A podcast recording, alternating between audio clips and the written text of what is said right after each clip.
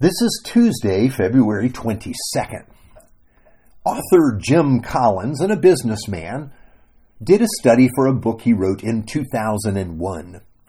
The study was about what sets some companies apart from the rest. His question was very simple. What makes it possible for a company to go from being good to truly being great? Now, of course, there are many good companies, organizations that produce amazing products or sell services. But Collins wanted to know why just a few of them arrived at true greatness. Why, were, why did some stand head and shoulders above the rest?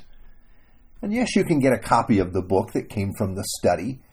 It's entitled Good to Great.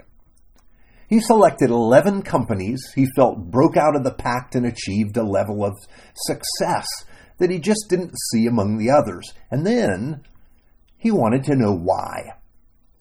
One of the factors in greatness for those businesses was the quality of leadership. As he was looking at these great companies, he was shocked to discover a factor about their leadership. Here's how he explains. We were surprised, shocked really, to discover the type of leadership required for turning a great comp- good company into a great one. Compared to high profile leaders with big personalities who make headlines and become celebrities, the good to great leaders seem to have come from Mars. Self effacing, quiet, reserved, even shy, these leaders are a paradoxical blend of a personal humility and professional will. They are more like Lincoln and Socrates than Patton or Caesar. Now, yes, these leaders weren't flashy, Collins explains, or famous. They weren't out for rec- recognition. They, for, were lack, for lack of a better words, were humble. Now, this came as shocking because so many leaders have personalities that seem larger than life. They get recognition, become the talk of the country. But surprisingly, the greatest of the companies had leadership that was understated, but extremely disciplined and faithful. Now, I like his statement that these leaders, well, they might as well have come from Mars. In other words, we don't often see this kind of leader. Actually, until fairly recent times, humility was not considered a virtue at all. It meant lowly, Often the word was used to describe someone of low status and simple means. No one really wanted to be like that. But this is the very word used to describe Jesus. Here's the text we're looking at Come to me, all you who are weary and burdened, and I will give you rest. Take my yoke upon you and learn from me, for I am gentle and humble in heart, and you will find rest for your souls.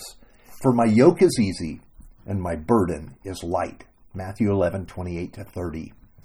Yes, Jesus is humble in heart. As we've already mentioned, the word humble here is sometimes translated lowly. The Greek word in the New Testament could be used to speak of someone who is poor and really of no account. And as we mentioned in the Greco Roman world of the time of Jesus, it was not a compliment to say you were humble in heart. Everything in that culture was about self promotion and recognition. They wanted to maximize their name and their status. Roman emperors expected to be worshipped as gods. And yes, the true Son of God, Jesus, referred to himself most often as the Son of Man. He was indeed seeking fellowship and communion with us. So, why does he use the word humble to speak of his heart? Well, first, it's true. Jesus is not putting on an act, he's being himself. From his heart, he was humble. He wasn't seeking to gain status or clinging to the status he already had. The way he was from his heart was that he felt himself as no big deal. You would have never found him full of himself or proud of his accomplishments. You would have found him full of the Father and grateful for all he was and had. He wasn't a man with a God complex. He was God in the flesh in living color, humble in the presence of other human beings. Stunning, really. Second, Humble implies a stooping down, a condescension. We're using that word in a positive way. Jesus didn't stoop down to be among us because he had to do this for us to connect with him. He did this because it was his heart. He didn't consider equality with God something to be used to his own advantage or something to be grasped.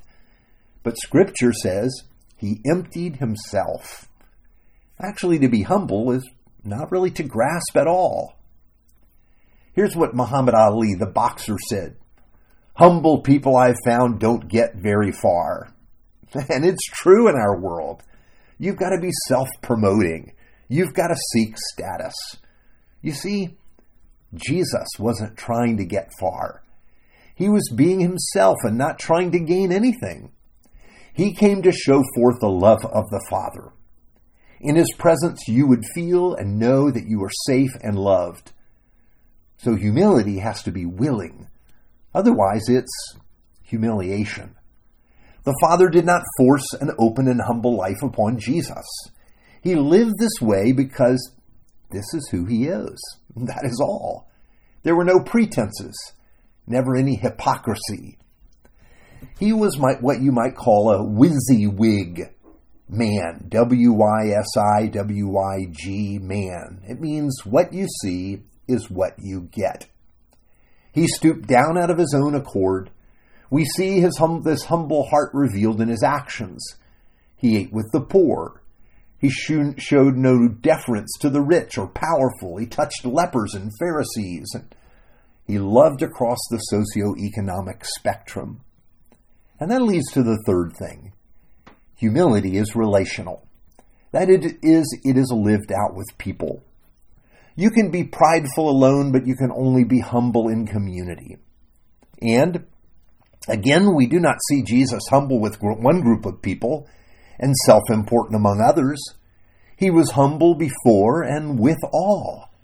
He was also humble before his Father. Now, here's where I want to backtrack to those CEOs from Jim Collins' study. At the time of Jesus, others had uh, others arose claiming to be the Messiah. Jesus wasn't the first, but those men were charismatic leaders, full of themselves and full of pride. They sought power and place. It is not that none of them had good intentions, some did, but they were full of themselves and convinced in themselves. And the remarkable thing about Jesus is that he spent his time laying aside what those others sought. Why did he do this? It is his heart. Here is the good news this is his heart toward you. He is humble before you, not looking down on you or judging you. He loves you from the heart. He desires that you have life and that that life be to the full. And he is gentle with you. He's not pushy or demanding, but patient and gentle as he walks with you. Let's pray. Almighty Father, we can see why so many did not recognize the Messiah, their Savior, when he came. They were looking for majesty and they found humility. They were looking for one who would seize power, and Jesus gave it up. Help us to see Jesus so that we might know that he is fully God and fully man, and then in knowing, see that we may freely come to you. For in your name we pray. Amen.